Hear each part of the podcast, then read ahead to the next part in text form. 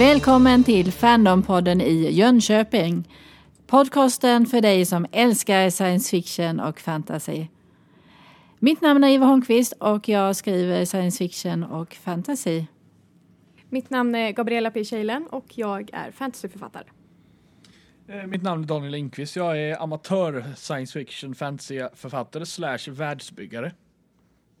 Karl-Johan Orén, gammal S F-fan och storläsare av science fiction och fantasy. Mm. Jag är Karl-Johans dotter, jag heter Hulda Norén och jag är inte jätteintresserad av fandom fast jag är med ändå. Och som ljudtekniker idag så har vi med Therese Norén. Eh, idag tänkte vi börja lite grann med att ge våra bästa tips. Så det kan vara boktips, filmtips, tv-serietips eller speltips till exempel. Ja, jag tänker börja med att tipsa om en tv-serie som säkert många har sett, men som heter Flash. Och den tycker jag väldigt, väldigt mycket om.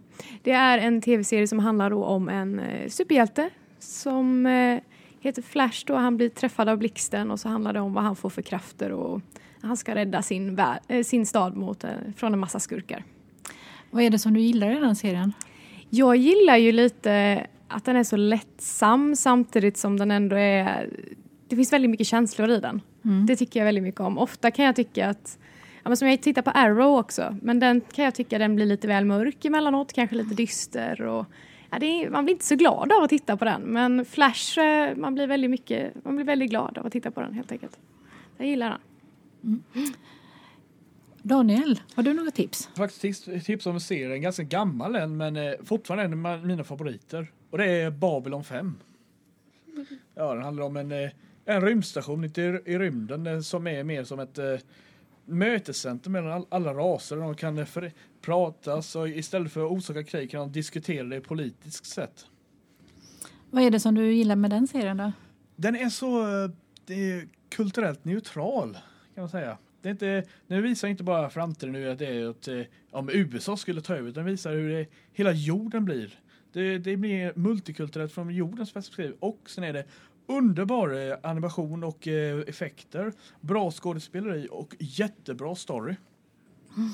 Mm. Eh, men den här är det ganska många olika raser som eh, involveras va? Ja, det är det. För, det. Det var ett tag sedan jag såg det. Men det är i alla fall fyra huvudraser vad, vad jag vet. Mm. Låter jättespännande. Det är det verkligen. Det finns eh, på många sätt så tar ju Babylon fem upp mycket av det som Star Trek, original Star Trek hade i form av eh, arbete tillsammans, utomjordingar och människor. Eh, och det har inte varit så där jättemånga. Eh, det finns en annan fantastisk berättelse. James White skrev om rymdsjukhuset på sextiotalet, ungefär när Star Trek kom. Man bygger ett jättestort rymdsjukhus i alla fall i hela galaxen.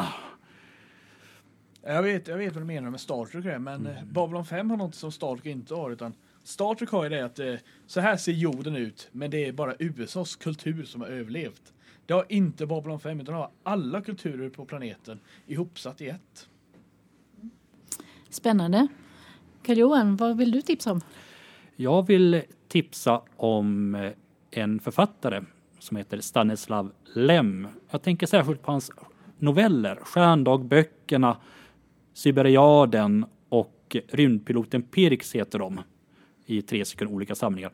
Fantastiska satiriska noveller skriven på sextio- och sjuttiotalet eh, om eh, rymdfärder, om äventyr i rymden, om eh, utomjordiska robotar som eh, gör en maskin som kan konstruera allting som börjar på bokstaven I. Okej. Okay. Och så vidare. Sen går något, någonting snett och den konstruerar, börjar konstruera ingenting. Och massor med bra saker försvinner. Eh, Finns på många bibliotek. Han skrev på sextio-sjuttiotalet säger du. Han och, har inte skrivit något senare eller? Ja, han var ju aktiv en bit in på åttiotalet eh, också. Eh, och många böcker finns i svenska översättningar och översattes då under åttiotalet. Eh, har han skrivit någonting senare så finns det nog inte översatt till svenska tyvärr. Nej. Eh, skrev han på engelska eller på ryska? Eller vad skrev han? Polska. Polska. Han var polack. Då behöver man hitta översättningar med andra ord. Ja. Jag skulle vilja tipsa om en fantasybok som heter Unspoken. Eh, jag fick tag på den där genom min systerdotter som eh, gjorde en bokrensning. Och då snappade jag till mig den där. Den handlar om en eh, tjej som eh, alltid i hela sitt liv har haft en låtsasvän som hon har pratat med i huvudet. Det är bara det att det visar sig att den låtsasvännen finns i verkligheten och han kommer till hennes stad. Och eh, ja, det är mycket magi i den här, men främst så handlar den här, och det är en trilogi där Unspoken är den första, och främst handlar den om vikten att stå upp för det som är rätt även när man är rädd. För det kommer en familj till den här staden som kräver lydnad av alla. Och hon vägrar anpassa sig efter deras direktiv då. Så mycket handlar egentligen om motståndsrörelse. Fast med magiska förteckningar. Så det finns det en romantik och annat också. Ja. Vem, ja, var det som, vem var det som skrev romanen? Eh, Sarah Rees Brennan tror jag hon heter. Om jag minns eh, rätt. Och de andra böckerna heter Untold och Unmade. Riktigt, riktigt bra bok. Så den kan jag verkligen rekommendera. Överhuvudtaget så gillar jag böcker som har, alltså som du kan läsa på flera olika nivåer. Du kan liksom läsa den som en spännande berättelse, men den säger också någonting kring om hur det är att vara människa. Så den skulle egentligen, om man tog bort all magi, så skulle den kunna utspela sig under andra världskriget till exempel. Tillbaka till Vintergatan, som jag tittade på speciellt när jag var lite yngre. Det är, det är en som heter Mira, Henrik, Glenn och taxichauffören Chauffören Pio, som av misstag blev uppstrålad i rymden av en av den mystiska alien. Sen, får de, sen måste de genomföra ett jättestort äventyr. Det som är så roligt med just Tillbaka till Vintergatan är ju också det att eh, Anders Linder som spelar Pio, han var ju Kapten Zoom på sjuttiotalet som jag och Eva kanske såg på då. Och han dyker upp som Kapten Zoom också. Så det var de tipsen som vi hade. Det kan vara något som passar dig också. Tack.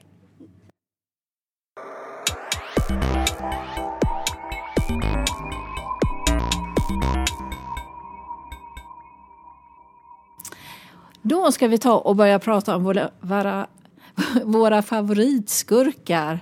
Och varför vi uppskattar dem så mycket. Börja med eh, Gabriela. Ja, vi börjar med mig. Ja.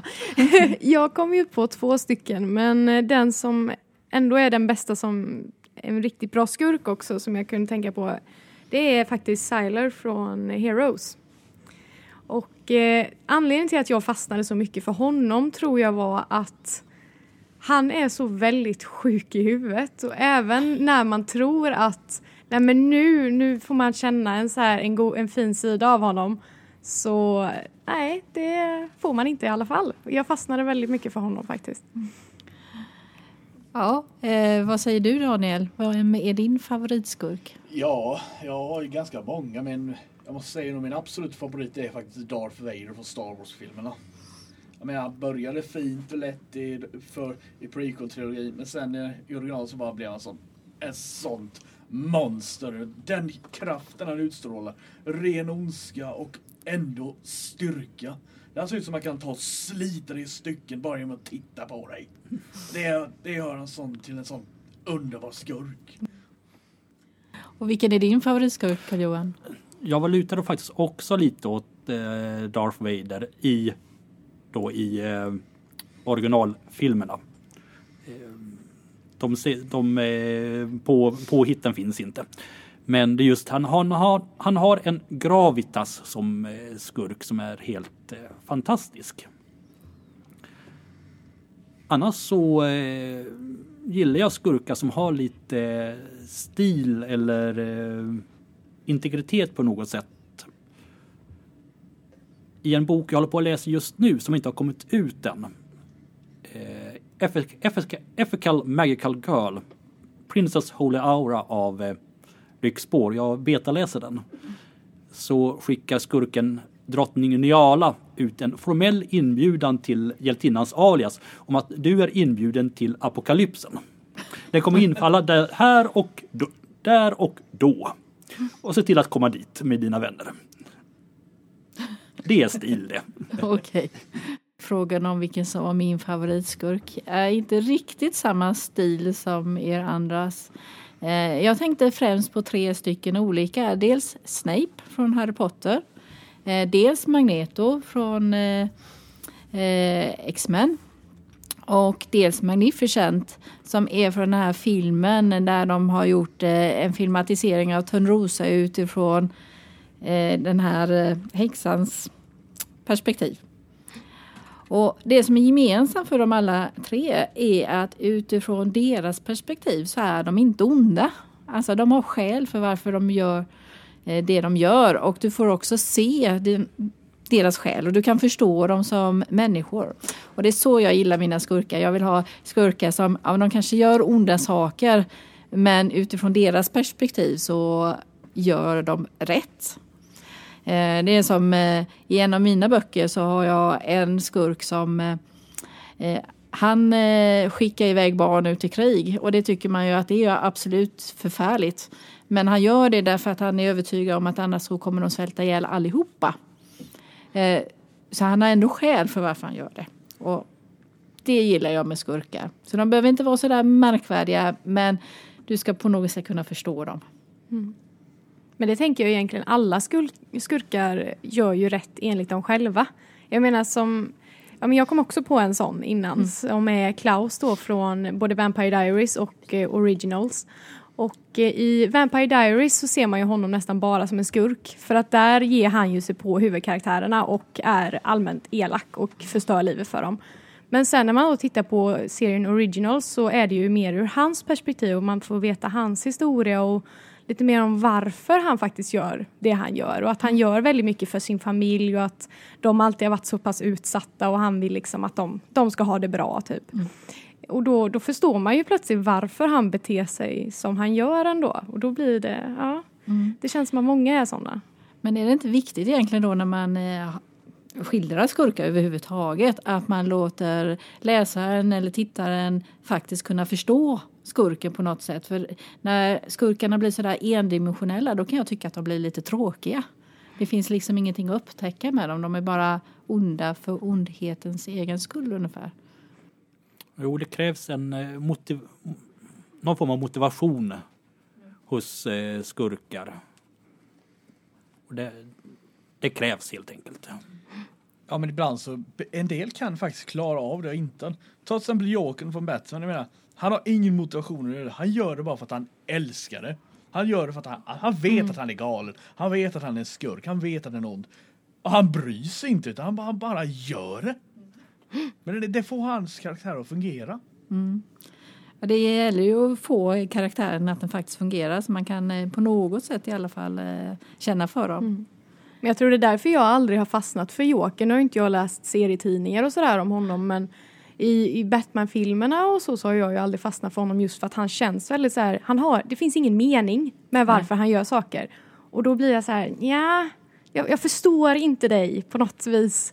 Det tycker jag, ja, det är svårt när man mm. inte kan förstå dem, ja. faktiskt. Jag har läst serietidningar mm. och sånt och eh, det är samma sak där. Han har ingen motivation. Han, det han gör, det gör han för att. Det finns ingen motivering eller någonting. Det är det som gör, det är det man älskar. Han har inget djup mening och sånt. Han är bara en galen psykopat. Och han vet om det.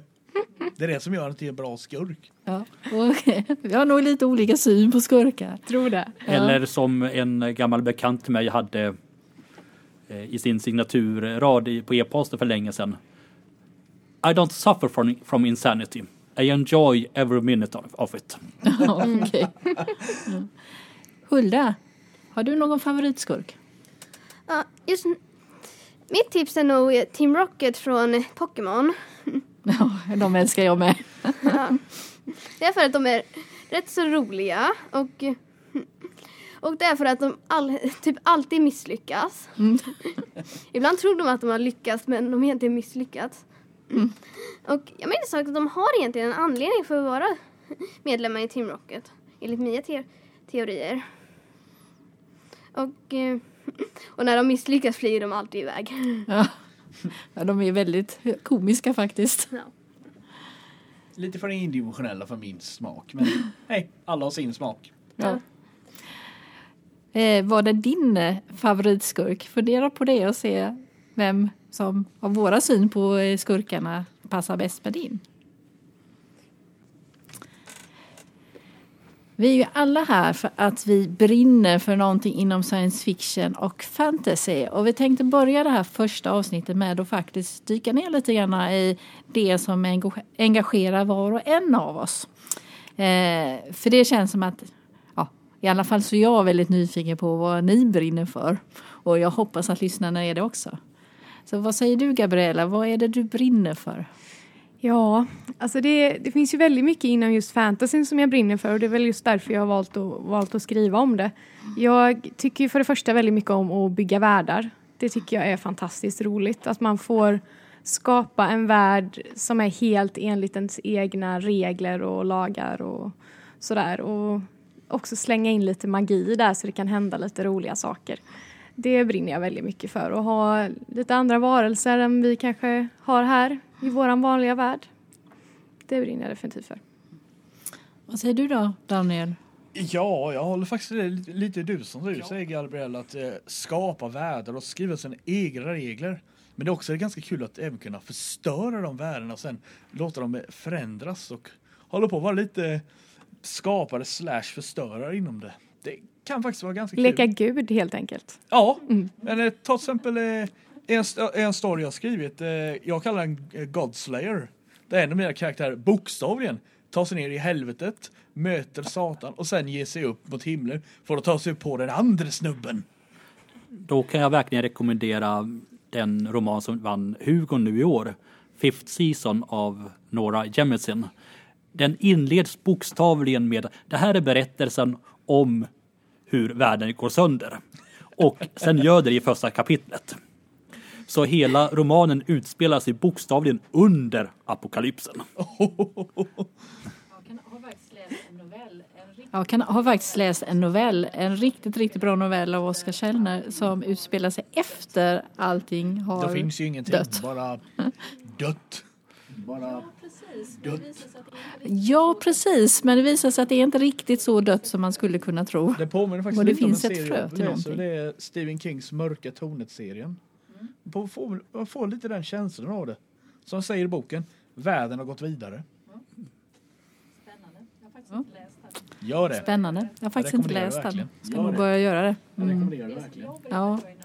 Ja. Det som jag brinner för inom science fiction och fantasy, det är mycket det här just det, att tänka sig en annan värld, en annan tid.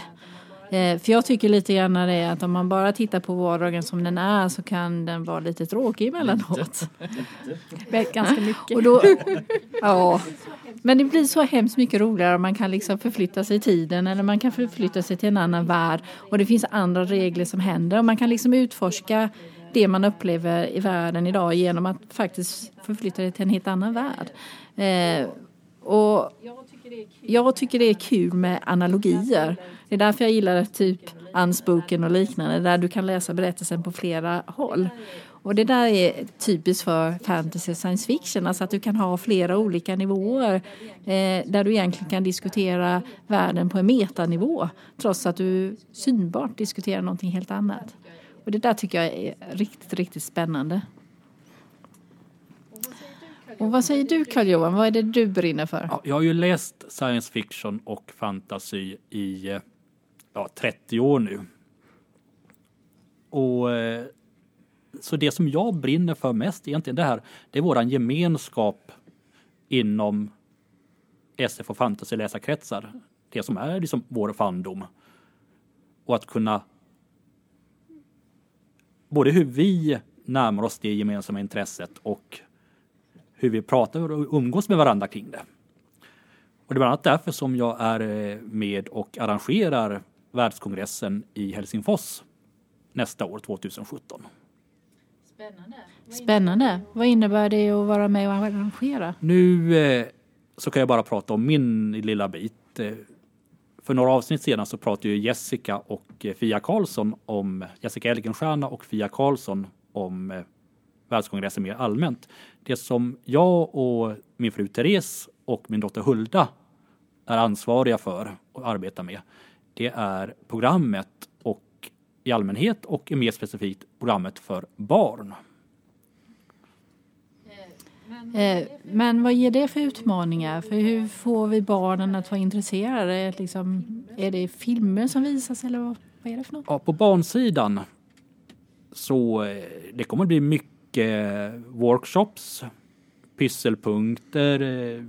På tidigare världskongress har man till exempel byggt sin egen TARDIS-modell och skjutit upp raketer, så här, vattenraketer och liknande saker. Vi kommer nog att köra mycket, mycket sånt, men också mycket populärvetenskap. Försöka få till författare som kommer dit och läser för barn. Det finns författaruppläsningar under hela kongressen. Vi vill också ha sådana som är specifikt riktade till barnen och sådana saker. Ingenting är riktigt klart än. Just när vi är fortfarande i det inledande programarbetsskedet. Är det riktat till någon speciell ålder eller är det så att det är barn från ja, spädbarnsåldern och uppåt? Ja, eller det som, mycket av det som vi gör blir i åldern fyra till tolv år. Är de äldre så är det inte vårt ansvar, men då blir det mycket mer i det allmänna programmet. Är de yngre än så, vi kommer ha en del sådana punkter som sångstunder och sådär hoppas jag. Men eh, mycket, där är de nu mer knut, anknyta till föräldrarna under tiden också. Så det. Är det eh, är ni bara ansvarig för själva barndelen i programmet eller även de andra Nej, delarna? Vi, programgruppen är ju liksom en integrerad eh, grupp så alla, alla jag har ju full insyn i vad de övriga programpersonerna gör och vi mer och jobbar får fram idéer och bollar med varandra så jag har mitt ansvar men samtidigt jag och Therese har vårt ansvar men samtidigt så är vi en resurs för resten av programgruppen och vice versa. Mm. Mm. Det här är ju en ganska lång eh, antal dagar. Det är väl fem dagar totalt om ja, jag minns fem rätt. dagar och eh, vi räknar med ungefär tusen programpunkter totalt. Kanske lite mindre. Det är sånt, det är bland annat där vi diskuterar just nu. Hur många programpunkter blir det överhuvudtaget och vilka lokaler har vi tillgång till under hela grejen. Och sen också pratar vi om teman och har bollar första utkast och tittar på vilka har även ute en eh, enkät just nu mm. som finns på Wordcom, Wordcom punkt f i där man kan fylla i sina egna programförslag och skicka in till oss. Mm. Spännande. Eh, jag har också hört att det är en nyhet i samband med Worldcon kring Hugo. Kan du först förklara vad Hugo är för de som inte känner till det? Ja, Hugo-priset eh, eller eh, The World Science Fiction Society Award, som jag tror det är dess formella namn. Det delas ut varje år på världskongressen och röstas fram av de som är deltagare i världskongressen, de som kommer dit helt enkelt. Och då är det kategorier som bästa roman, som kommit ut under föregående år, bästa kortroman, bästa långnovell, bästa novell, men även bästa fanskribent, bästa redaktör, bästa långfilm, bästa kortare film, det vill säga tv-serieavsnitt oftast, men ibland kan även annat få det. Det är många kategorier. Och i år i Kansas City så godkände man en ny kategori som är bästa serie för eh, i skriven form. Som då är tänkt för till exempel riktigt långa verk som Robert Jordans The Wheel of Time-böcker eller George Martins eh, A Song of Ice and Fire och liknande flervolymsverk som faktiskt dominerar utgivningen numera. Och eftersom det nu är eh, man har en, alltid en liten fördröjning för alla beslut som fattas om en, på, på en världskongress om, om, om priser och sådär måste tas på två stycken kongresser. Så man tog det första beslutet i Kansas i år och sen får man ta nästa beslut i Helsingfors. Men varje kongress kan också välja, kommittén på kongressen kan välja att vi ska ha en specialhugo om någonting. Och Helsingfors har då valt att vi ska ha en specialhugo om just bästa serie. Mm. Så med andra ord till Worldcon i Finland så kommer vi kunna välja bästa serien. Ja. Och det här är ju ett pris som man nominerar bland de som antingen är, kommer på Worldcon eller är så kallade tysta medlemmar. Alltså man kan egentligen... Ja, stödmedlemmar. Vara stödmedlemmar, och då har man rösträtt i den här nomineringen. Så det är läsarna som nominerar de här böckerna och bestämmer vem som ska vinna. Lite kort. Och det var allt egentligen från oss här i Jönköping. Vi kommer att återkomma efter ett antal andra orter. Och det blir väl om en dryg månad ni får höra ifrån oss igen. Så tack för det här tillfället och välkommen åter. Hej då! Adjöss! Hej då! Hej då!